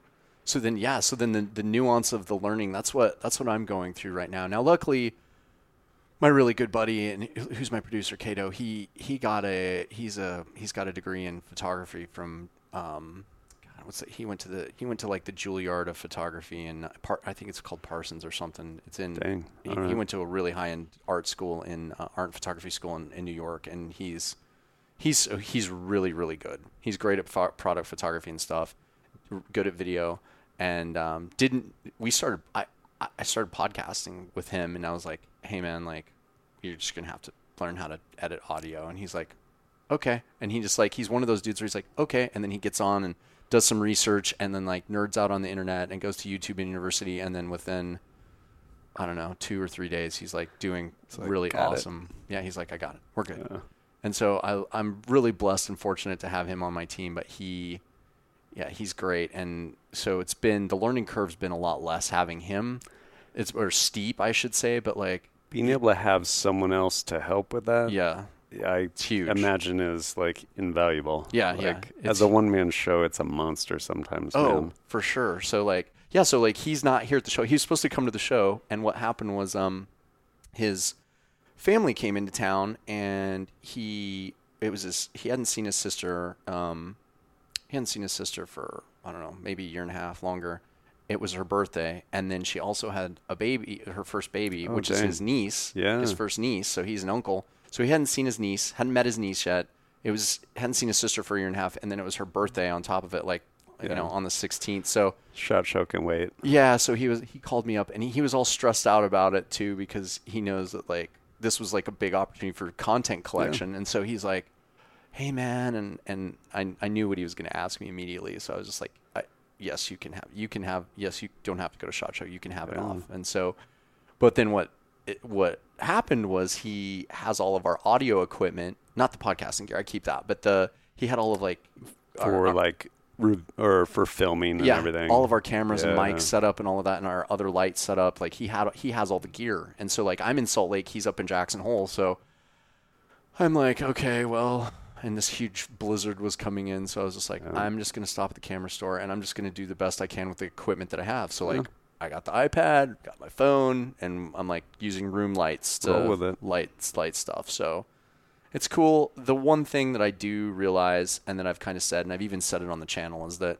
I'm not going to beat myself up for learning how to do something. You know, like No, and like the biggest thing, well, one, which you're doing a good job of, is people watch a crappy video Mhm. with good audio. They will not watch a really good video with really crappy audio. Yeah, like correct. audio is way more important. But it's really easy to get in your own way Mm-hmm. of producing content because you're like, I can do that better. And it's like, mm, yeah, you can, maybe. But what's more important is that you're putting something out. Yeah, the reps. And then in the more you do it, like the better you get Mhm. at it. And like eventually, every once in a while, I'm just like, this is my magnum opus. Mhm. And then like a month later, I'm like, this is my magnum opus. yes, yeah. Because like you just get better at it, and yeah. you end up doing a better and better job of it. But so the important part though is not getting in your way of like, because it's easy to just be like, oh, Mm-hmm. like I don't like that. Like I need to, I need to redo that or something. And it's like, no, you just need to do it. Right. Like, put it out. Just do it, get it out, and then learn. Take the learning points from it. So Absolutely. yeah, so it's funny that you talk about the audio stuff because I was completely oblivious to the audio quality on things, and I was like, "We're gonna start the podcast. We're gonna do this," and like, um, you know, he was talking to me about ed- Cato was talking to me about editing stuff, and I didn't wasn't paying attention to him, and then his brother-in-law showed up, and his brother-in-law is like really good at this stuff too, and so they started talking back and forth, and then they were like, "Hey, check this out. Listen to this." And they played something for me that like we had recorded, and it was like it sounded like I was in a tin can. You know, it was like all muffled and like sounded like shit, you know, like that. And then they were like, "And now listen to this," and it sounded like this, where it's like nice and crystal clear, and there's no background interference, and there's no like you can't hear any like white noise or any crazy things, and it's like super clear. And they were like, "See the difference?" And I was like, "Oh fuck yeah!" And they're like, "This is good audio." this is not good audio. So then once that was burned into my brain, I was on YouTube and I was like watching videos and then and and and then I was listening to podcasts and I'm like, oh, their audio's trash. Or like when you can hear levels change, or when you can, you know, once you once you become more of an audiophile and you start to listen and you can differentiate very finite details, it gets it gets to where you become like at least for me now, I'm pretty obsessive about like making sure the audio is Oh, good. for me, Mhm. wind. Like Yeah. Wind infuriates me. Like Mhm. I can't stand wind noise. Yeah. And so there's times I'm just like, I'm not filming. Like, not doing it. Yeah. like cuz I just know it's gonna piss me off 'cause Yeah. like it'll be all washed out with wind, and I'm like, I won't post Yeah, that. you'll be in post and it'll be like, Yeah, like, no, can't do it. Uh-uh. yeah. So then, what was um, what what were some of your other good learning points along the way as you've like, Um, progressed? I mean, yeah, like keep going with it is Yeah. the big one. But um, well, I've definitely learned some lessons with respect to redundancy also. Mhm.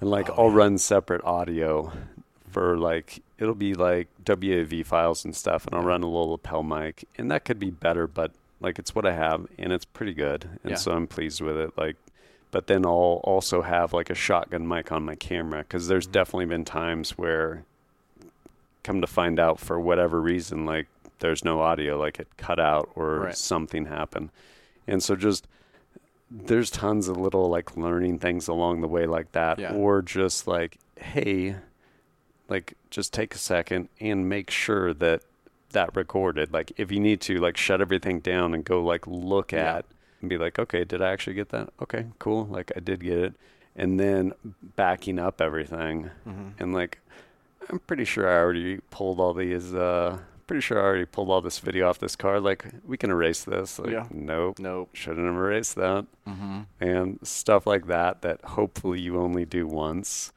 and yeah th- a lot of a lot of stuff like that where and then eventually you just end up with like SOPs for like how you are going to do things and like for me I don't know how you run your video and audio like I'll set up my camera and I'll go frame it and I'll look at my phone cuz I'll basically link it to the phone Yeah.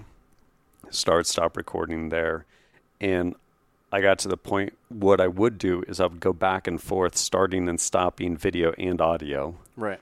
and so then i have these different files Mhm. and that led to disasters where i did not apparently start my audio and so i didn't have it so then i had to use like crappy audio off the shotgun mic or something which there's this difference there and stuff like that. So like now I've gotten to the point like my SOP is before I start filming, I turn on my audio, make sure my levels are good, start recording audio, lock it so you can't hit a button, put that in a pocket, and Yeah. now I'm gonna have like whatever 30 45 minute audio file while I'm that's going to be just recording everything Yeah. and then I'll go work through and figure out what I need to all the different cuts and stuff cuz I'll move Right. the camera around in different angles just cuz I think it's boring if it's just one angle Yes. and so I'll move it around. And then with that though, I also learned pretty early on to break it into bite-sized pieces cuz I'll go to explain something in like 2 minutes into a monologue and then like screw it up and just have to start all over again yes. cuz I hate like a cut that Mhm. like shouldn't be there. And just like aesthetic little or otherwise, cuts. it's like Yeah, no, we- like get rid of that crap. yeah. So I'm like, okay, like bite-sized pieces. So I, and a lot of it's become formulaic too, like just over it to, to like to the end of like reviews. It's Right. like, hey, this is Ivan KitBadger.com here to talk about this. Right. And then the next part is, hey, here is a reason why I was looking for something to do this. Right. Like, here's a problem that I'm trying to find a solution to. Like, here's this piece, which Mhm. potentially provides a solution for that problem. Yeah. Here is the way I actually used it with creating context for how I've used it. And then here's shortcomings or where it's done really good and how I've used it. And then call to action at the end. Like, hey, if this is something that like would work for you, like here's where you can go to find it. And so a lot of that's become formulaic. But um yeah, no, there's And do you still love it? So you've been doing it for how long? For like seven years now? Eight years? What are you going into? coming into coming up on seven years, I think Yeah. now. And what? How, what's your audience size again? Your subscribers? Uh, I think about like 110,000 or something Nice. on YouTube. okay. And then, and do you still love it as much as you did when you Uh, started? I do like I I enjoy it. Like there's I wish like there's I wish I was at the point where I could actually have like a cameraman editor cuz that would make life so much easier. Right. Like so much easier. Yeah. But then it's also like, hey, are you willing to like put on skis and ski out like 6 miles when it's negative 8? Mm-hmm. Like that's kind of that's a tall order also yeah, it is. and yeah. do you know how to use a camera? Yeah. Like, and can you carry heavy loads Mhm. for indeterminate amounts of time? right. So it's me and Mhm. just me. And so the, like, I do, like, I really enjoy it. Otherwise, I wouldn't still be doing it. Right. And I enjoy, honestly, all aspects of it. But, like, that for me often is a bottleneck. Like, one filming is slow when it's just you like Right. moving the camera and manipulating a tripod and then getting in framing yourself and all that stuff like that's slow going and it's just hard to capture some things too like largely everything ends up being static or i'll be like hey man do you mind uh, running behind me on this drill like in like a class and like Mhm. hand the camera off to someone half the time it's out of focus and i'm like hey, it's better than I- me having nothing so like i yeah. appreciate it Yep. like thanks man Mm-hmm. um, stuff like that, or just editing. But at the same time, like I, I like and appreciate. Like there's definitely an artistic side that Right. I like and enjoy, and so the editing kind of feeds that some. Because like I used to always draw, and I still do like Mm-hmm. different kind of stuff with my boys. Like we'll paint, like paint Yeah. a bunch of miniatures and stuff, like just random stuff, just because it's fun, sketch stuff, whatever. And so the editing kind of does some of that, but it's still work. And I guess that's the other part of it too is it's work, not in a bad way, but like it's Yeah. work, and you need to respect it and treat it like work. Otherwise, it'll just forever be a hobby, and it'll probably just die, and you won't really do much with it Yeah. because no like and i will create these artificial like largely artificial timelines of like hey you need to go do this but if i don't like no one's signing a paycheck for me at the end of the month so like you hustle or you don't make any money Mm-hmm. so that's the thing Yeah, for sure. know. Sure. Well, so then, so what? What other opportunities has this grown for you then by Ah, having this channel? Like, are you doing any type of development work? Are you doing any consulting? Are you doing anything like that? Yeah. Um yes, I guess. Like tons of opportunities Mhm. and I'm I'm really grateful cuz one and I guess going back to the authenticity thing Mhm. is me being me and just having like one speed. Like I Right. am like kind of a known quantity Yep. on a certain level. So when I go to like deal with companies and stuff, like they know what they're gonna get. Like Mm-hmm. so it's like, all right, cool. Like either want to work with me or not. Like I don't care. Yeah. And uh but I've had some like I've been really grateful for some like just really cool opportunities Mhm. to come my way and some of the stuff too like especially grateful for just like dovetailing like with my boys like being Yeah. able to take my boys places and go do like cool stuff with them and I really enjoy like having them like in my content too Right. and getting to do stuff with them and even just like one-off stories that I will like share in videos just because I Mhm. think there's value there. Because I mean, the human experience is like pretty relatable, Yeah. and as special as you want to think you are, you're pretty much like everyone else. Yeah. Everyone's going through the same stuff, Correct. and so there's certain things though where it's like, oh man, like there's probably there's well, I'll know coming away from an experience like battling it out with Mhm. like my son, for example, like battle of wills or something. I'm like, Yeah. ah, there's probably a pretty good takeaway. Like there's a good learning point for me in this. It probably applies to other people too. So like yeah. I have a story about like my favorite fork, which is exactly that. Like basically the story of my son and I, like battle of wills. Like he ended up bending this. It's a long story, but not super long. But anyway, a relatable moment Yeah. and stuff like that. Yeah, like it resonates with people. So Mhm. I enjoy being able to share stuff like that. And I'm like, am I even answering your question anymore? No, you are. Yeah. But, no, this is uh, great. Yeah. But no, like I, yeah, like lots of opportunities and opportunities to travel and just like meet cool people.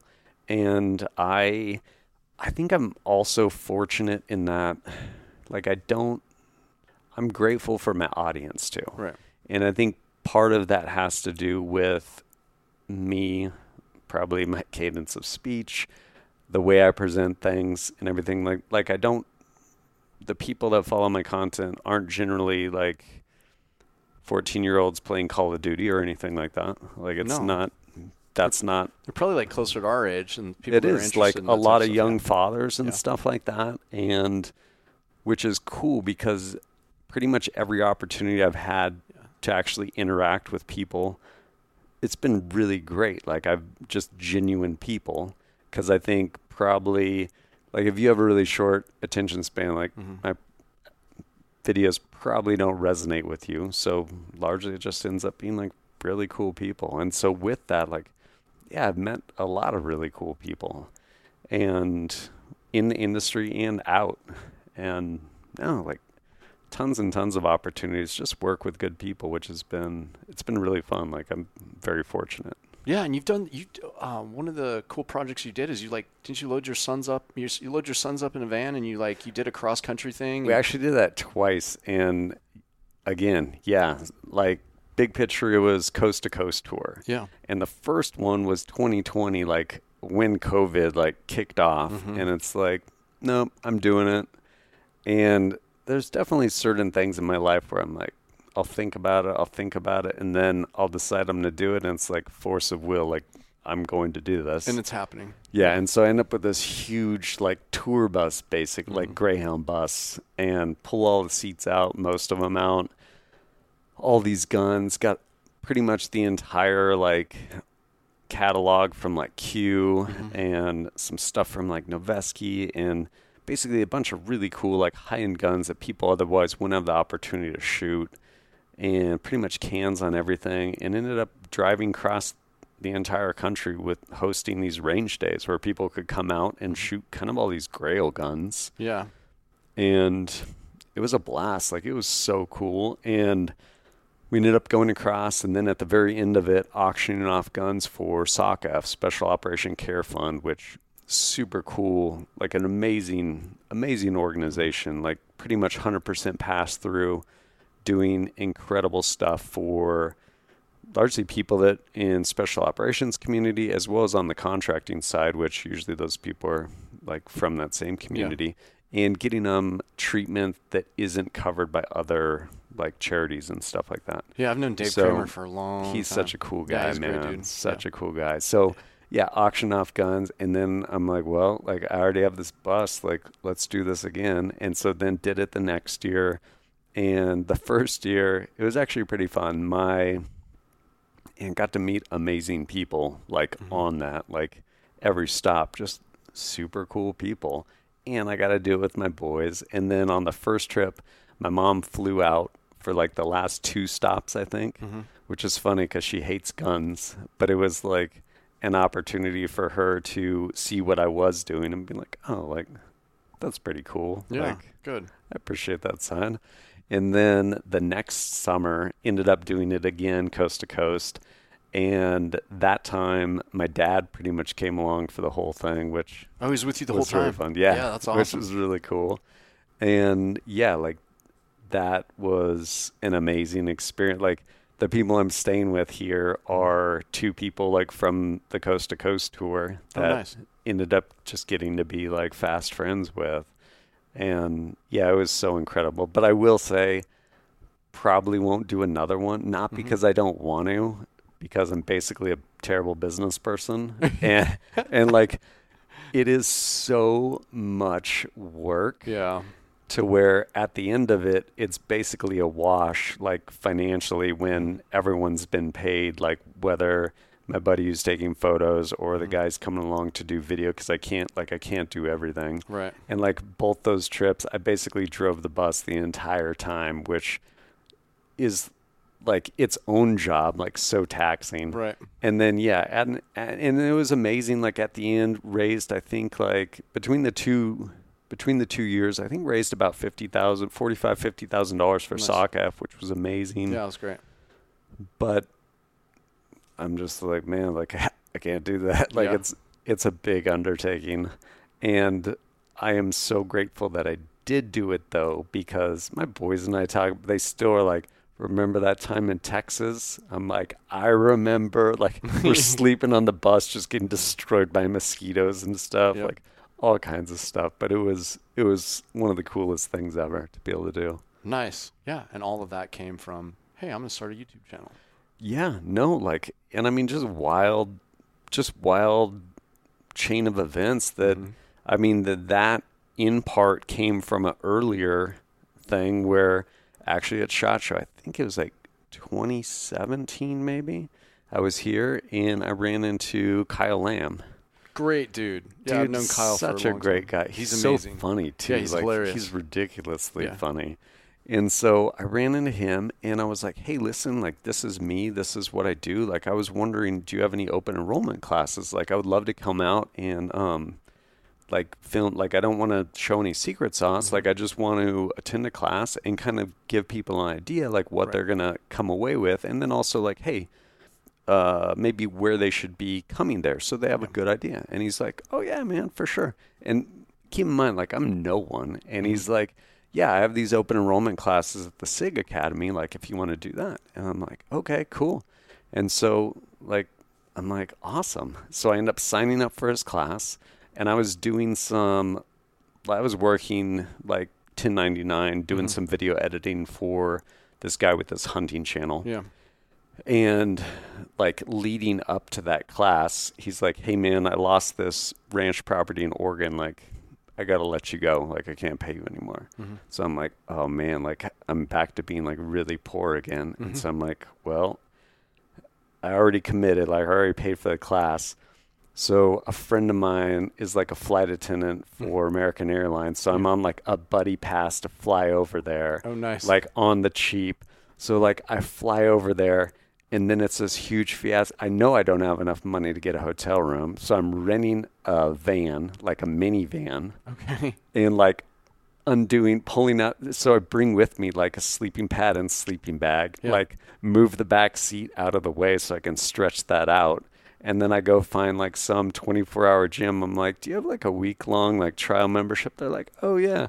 So I get a key card so I can like go shower and stuff like in this gym Nice. so that I can go attend this class. And then when I was going out there, I was like, what the hell else is in New Hampshire? So I'm searching. Somehow I run into Q Mhm. and like in the DMs, I'm like, hey guys, like this is me, blah blah blah. Like I was wondering if I could just come out. Like, looks like you guys do some cool stuff. And they're like, yeah, sure. So I'm out there and I'm like trying to reach out to them and no response. I'm like, well, they gave me their address. Like, I guess I'll just go show up. So I go over there and these guys are walking out. I'm like, hey, um, is that where? They're like, yeah, who are you? I'm like, I'm Ivan, like with Kit Badger. I talked. They're like, oh yeah, we're going to lunch. Like, come with us. And so it was Kevin and Ethan. Yeah. And so then I end up like filming, like while I was there, like end up filming like a deep dive into the fix and stuff. And ended up getting to be like super good friends. So a bunch of the engineers there and stuff like that. And like that relationship over those years turned into them like willing to sponsor the coast to coast tour and like donating those guns to eventually be auctioned for SOCF and yeah, like that by way of example, Right. like it's those little things that basically over the course of years, yeah, turn into just really cool opportunities. Yeah, I mean, take those risks because you know you were faced with that situation where you're like, "Fuck, I don't have any money. I already signed up for this thing. How am I going to pull this off?" Like, like eh, send it and you just did see it. what yeah. happens. Do it scared, and you went out there and, and did it, and it led you to some really really great things. So I Mm-hmm. always try and encourage people. You know, on my Patreon channel, I, I have a great core group, and it's small. I only have like 13 people on my Patreon page right now, but like That's great. people are you know like i have they're really loyal and they're great human beings and they like talk to me about these things sometimes. They're like well i'm concerned about this and this and this. And it's amazing to me like how bad especially with the whole covid experience is like how bad fear fucks up the human decision making process and really massively so. becomes a really bad limiting self factor or limiting factor for for yourself. Like it, it's it limits people so much and it's sometimes sometimes a- you know can be depending on your lens and how you're looking at things it could be something that looks pretty surmountable but other times it's they're small things and i'm like why are you letting that limit you from what you want to do Like, right. it's fear like the root cause of this is fear and it's it's irrational fear so just go do it just no, go do it one hundred percent. I I recently had this pretty wild adventure that I'm actually going to end up making a video about, just because there's so many like takeaways from it and stuff like that. Right. But like big picture too, like going back to the fear is just like go do hard things, like yes go do difficult things, scary things Yes, Yeah. because one, you'll come away like you might fail, like Mm-hmm. that's very real, and then you'll realize as long as as long as you did your risk assessment right, like you're not going to die. Like yeah very few things like that is the outcome. Like, Mm-hmm. What if they say no? Then they say no. Like okay, find Like, somebody that'll say yes yeah, like it doesn't matter. Mhm. Like, bang on doors until someone says Oh my yes. gosh! Like when I moved up, when I first moved up to Idaho, uh, I or moved back up to Idaho. I'm like, okay, well, I'm gonna just start doing a video like side business, where I'll just go talk to companies and I'll make like little one minute Mm-hmm. videos that highlight what they're doing and they can put on Instagram, their website, whatever. I'm like, let's do this. So I put on like my one polo shirt and I'm going basically door to door, going door to door, Yeah. and I find this company. It's like this merino wool company or something like Mm-hmm. that that makes yarn, and they're like, "Oh yeah, we would we would love to do that." I'm like, "Okay, cool." yeah And so it's like I think I charged them like 500 bucks or something, and I'm like, "Dude, this is easy. I just Mm-hmm. need to do like two or three, or I'm sorry, like eh, three or four of these a month. Like, Mhm. cool. Like, I can get by just being poor and doing my other stuff." yeah I went. I can't tell you how many doors I went to after that. Not a single one. Like, yeah that was like nope nope got, nope got turned down everywhere, which is hilarious. But I didn't die, and I'm just like, okay, cool. Like, oh well. Like, fail, Keep- move yeah. on. keep at it yeah Yeah, no, and you just. It's learning experiences, man. Like once Mm-hmm. you real, you're just like, okay, cool. Like now, if you continue to fail doing the same thing over and over again, you might want to adjust yeah adjust fire from there. But no, like doing hard things, it creates perspective.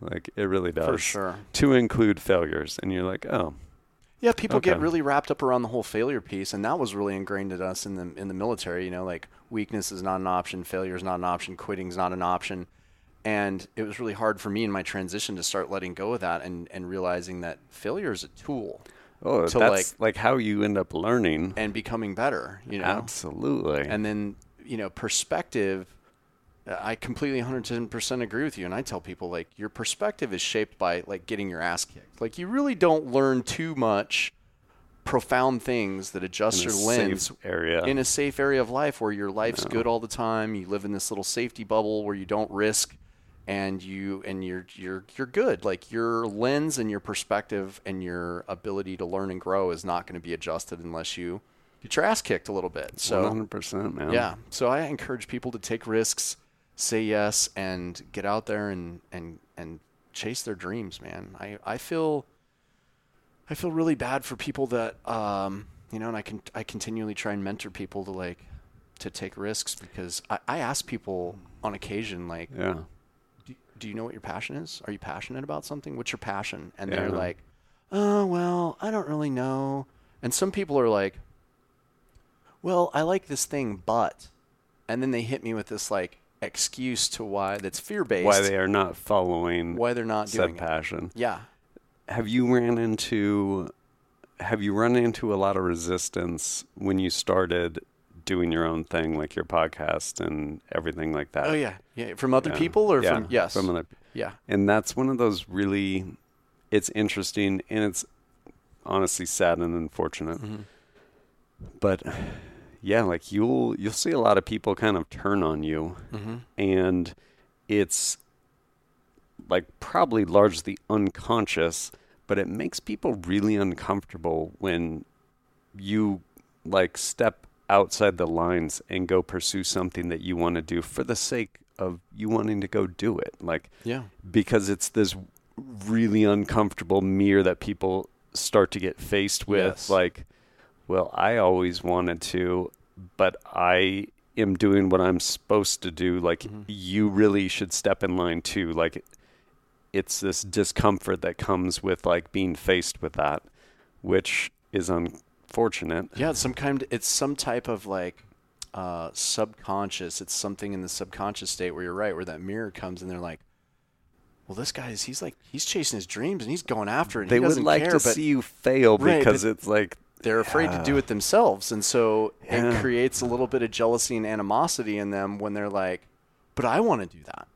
yeah You know, it's like it's funny because I like I dated this girl one time, and you know I know lots of people in the overlanding industry. I've been in the firearms industry for 18 years. Uh, you know, former military career. Uh, Like I know a ton of people in in a couple of different like uh, adjacent spaces. And there's this one girl that I'm really good friends with, and she's a badass overlander. Shout out to Jillian.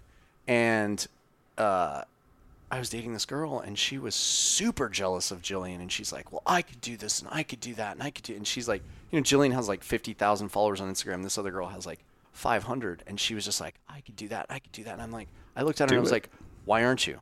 yeah And she was like, "Well, I just, you know, it's really uncomfortable." And I was like, "Yeah, that sounds like a lot of excuses and it sounds like a lot of personal issues that you need to navigate, but like you shouldn't be jealous of someone that's doing something because you're your own limiting factor and you can't be jealous or mad at somebody because they're doing what you could be capable of doing, but you're not executing." Yeah, like nothing's stopping you. Yeah, like, go for it. Yeah, nothing stopped. You might find out it's difficult, Right. Because it probably is. Mhm. Real quick to the end of overlanding, Yeah. which is fun. I basically call rich people car camping. But I, uh, I'll go ahead and share this idea with you, and someone can go with it and do their own thing with it because I would love to see it because I think it'll be really funny. And I was actually talking with Talon Sai the other day. I was like, "Hey, man, do you want to do a collaboration?" I, I was like, great. "I was like, I have an idea for a collaboration, and if someone wants to do this themselves, like, have at it, man, have fun with it." But I'm like, "What if we do a over?" Because his truck is it is not very relatable. It's amazing. Same with this van. Mm-hmm. Yeah. Not very relatable. Like Mhm. that's a lot of dollars. Yeah. And I'm like, what if we do a sweet budget overlanding adventure, like Mhm. series of videos for an adventure we set whatever the budget is, like 250 bucks or something like that, Mm-hmm. and we just go get a rental car with full insurance, and then go get like a high lift and like tow strap or whatever from like Harbor Freight and whatever other random stuff we need, like within a pretty small budget, Mm-hmm. and basically just go wreck this thing and go wild places. And then people don't appreciate how capable vehicles are. Right. Like Toyota Corolla, like everywhere in Afghanistan. Yes. Doesn't matter. Right. And the most capable off road vehicle is a rental car. Like, let's be honest. Yeah. But I think that would be a really fun series of videos. yeah, that would be great. I well, I, what did he say about that? Are you guys going to do it? We might. I think I mean, should. we got to wait until it gets warm and everything thaws, Yeah. but that would be a blast. I think you guys And definitely not a truck, like Yeah. just some sedan or something like Yeah, that. you should use a Toyota Corolla. Man. Yeah. you guys should go That'd get be- a Toyota That Corolla. would actually be really good. yeah. Yeah. yeah, Be like a, they did it just fine in Afghanistan. winching the thing out Yeah. of like creek beds and stuff oh yeah, like that. I've saw some crazy great. stuff in Afghanistan like that too. Yeah, Yeah. like those little like uh, those little minivans, those little Toyota minivans. Oh, yeah. I don't know what the model is called, but you know we call you know it's like the uh, This is the Scooby vans. yeah the t- little terrorist van from like Back to the Future. Yeah. you know like that. That's what those things were, and they Oh, for sure. those things went everywhere. Yeah. I go everywhere in my minivan. I drive around like a five hundred dollar minivan with like almost two hundred thousand. It's like a town and country with like two hundred thousand miles on it. Yeah. And I have snow tires on it, like passing cars just plowed off into like In the ditch. the median Mhm. and everything. You're like, all right, man, I love it. learn how to drive, bro. Probably get away from rear wheel drive vehicle. Yeah, probably shouldn't do that since you live in a snowy place. Yeah, it's bewildering to me that yeah, humans that that have lived in a certain, you know, in the mountains, you know, because I grew up in Wyoming, and so like I'm very just- much, Part of it. yeah, it's very much like the way it is. And if you don't have a four wheel drive, people are like, "What's wrong with you? Like, why did you think that was a good idea?" Like you get Right. You get judged heavily if you don't have a four wheel drive vehicle in, in, in the mountains, like where I'm from. People are like, What's wrong with you? You're gonna die in the wintertime if you're trying to drive someplace. So Yeah. uh yeah. Fuck man. Well this has been a great episode, man, and I love Thanks I loved having I loved you yeah. Thanks for, so much for coming. Impromptu too, because I totally ambushed you. I saw you come by and I was like, There's Ivan. You know what? I want him on my podcast and I'm gonna I'm grab like, him. sure. You're like, when do you want to do it? And in my mind, I'm like, is this is this like a today thing or a two month thing? Like, Yeah. when works? In two hours. That's when we're I'm doing like, yeah. all right, yeah, let's Sure. fire it up. Yeah, I love fast it. and loose. Yeah, I love it, man. Well, um, so what advice would you give before we close out? Yeah. What would, advice would you give to like new people that want to get into YouTube? Like, what would what would your key piece of advice be if they want to start a YouTube channel? The most important thing, like hands down, is to start. Mhm. Like, and actually something that helped me early on. I know I watched it probably at least twice. I should probably go watch it again because it's a great video. But I don't I don't follow any uh, Gary Vaynerchuk stuff anymore. Mhm. Like I remember for a while there, I followed him. Yeah. And at that point in time, like it served a purpose for me. Right. I think I think the guy puts out some good stuff. But he has a video. I'm sure it's still out there, and it's called "Fuck You're Gonna." Yeah. and he basically just like just throws it back in your face like nobody gives a shit about what you're going to do like go execute Mm-hmm. and so the biggest thing straight out the gate is like you just have to start like just start Yeah. like there's so much fear associated with starting something cuz it's like Mhm. like what if it sucks I'll tell you right now it's going to suck like it's straight up going to suck when you start like it will but it Right. doesn't matter. Nobody's paying attention to you. Like who cares? Like my Yeah. video's still there. You can see it still sucks. And if for nothing else like it creates contrast with where i started and where i am. But like you have to start. Like there's no expectation for it to be Mhm. great out the gate. Like it will suck. Who cares? But you just have to start. Right. and then yeah just start and be consistent. And whatever consistent looks like for you. But if you want to if you want to start like youtube channel and stuff like that and you're like sweet i'm gonna get people to send me free guns and blah blah blah like if you want like the free gun like I'll tell you the shortcut. Like just go get a part-time job at Starbucks and just be good with money and then buy that gun. Like Right. way shorter path to getting whatever you wanted like free. Because it's just it's a huge grind and everything even if something is like free like there's a long tail that comes with that with respect to the work that's expect it's an exchange of value like at the end of the day with respect to reviews and stuff Yeah. like that and so like if you're looking to make money like this is a terrible terrible model for making money Yeah. like if you're passionate about what you are doing and want to do that and are willing to do it for a probably really long time before it does make you probably any money, then yeah, do it. But I mean, get into it with the idea of like that 10 year overnight success. Otherwise, you're going to be like really disappointed. But you got to start to even go down that road. Yeah, and then just jump on YouTube University, and I mean that's Oh, all the information's out there, Yeah. like with anything you're wondering about. yeah, Yeah. yeah. I I I got turned onto a resource. There's a guy I think his channel's called DSLR Camera Shooter or something like that, Okay. and he's got really great. He does Tutorial real- Yeah, really great yeah. videos on that. On um, uh, he's got really great videos on um, um camera equipment and Yes. and um, but you know for a, a large variety of budgets like how to set up a good three point lighting system with your rim light your key light and your fill light and all of that stuff and Yeah, I do none Yeah. of that. Like I just film everything outdoors. So I'm like, Yeah. when I get inside, I'm like, oh, I don't know what to do. yeah yeah so it, yeah lighting is a thing so it's like it is part definitely a part of the audio stuff that we were talking about i've been nerding out on like light stuff and i've been uh, so then i joined a master class too what's the master uh, the master class i joined was with uh, Mark, Marques Brownlee who his channel is called like MHKBD or something like that Okay.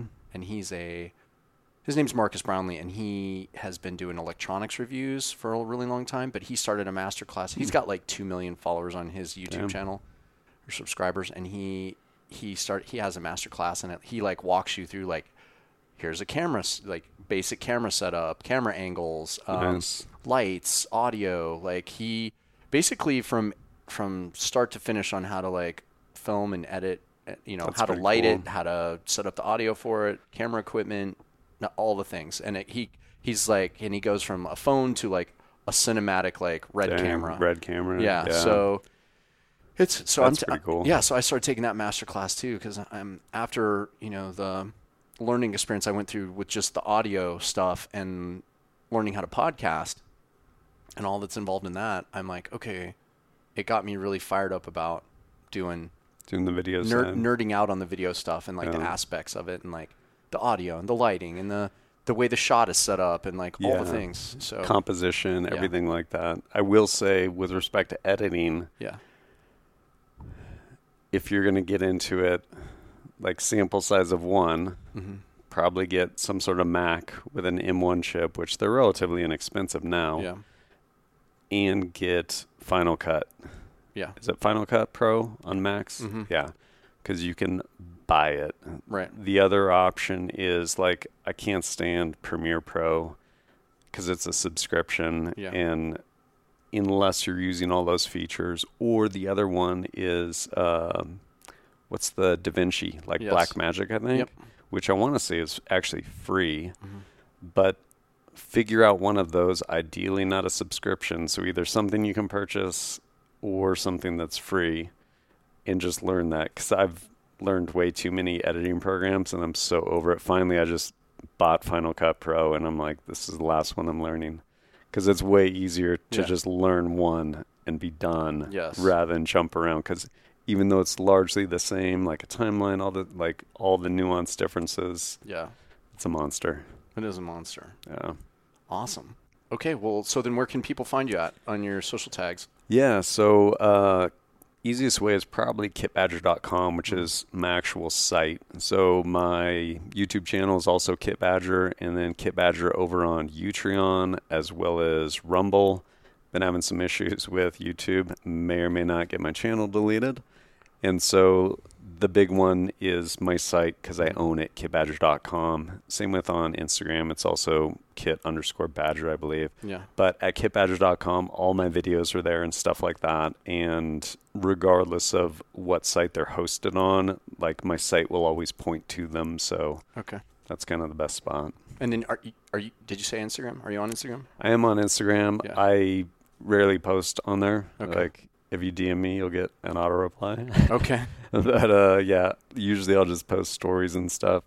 I'm pretty torn with Instagram actually, Yeah. and I hate Instagram too. yeah, They deleted my page at like 10k, and so now I'm just like, I want to. I, I'm not stoked on them. My thing with Instagram is I like if I actually post some. Lots of times I'll put stories because it's like, hey, like this is I don't know. Hopefully there's some value in there, but Yeah. with actual posts, I try and go out of my way to actually post something meaningful where hopefully there's some sort of value there because like best case scenario people need should just stop doom scrolling Mm-hmm. but if they are going to be on there and if my content's going to be on there hopefully there's actually some value to it so i don't post a ton on there but when i do i'm hoping like there's actually value to it rather than just here's what i ate.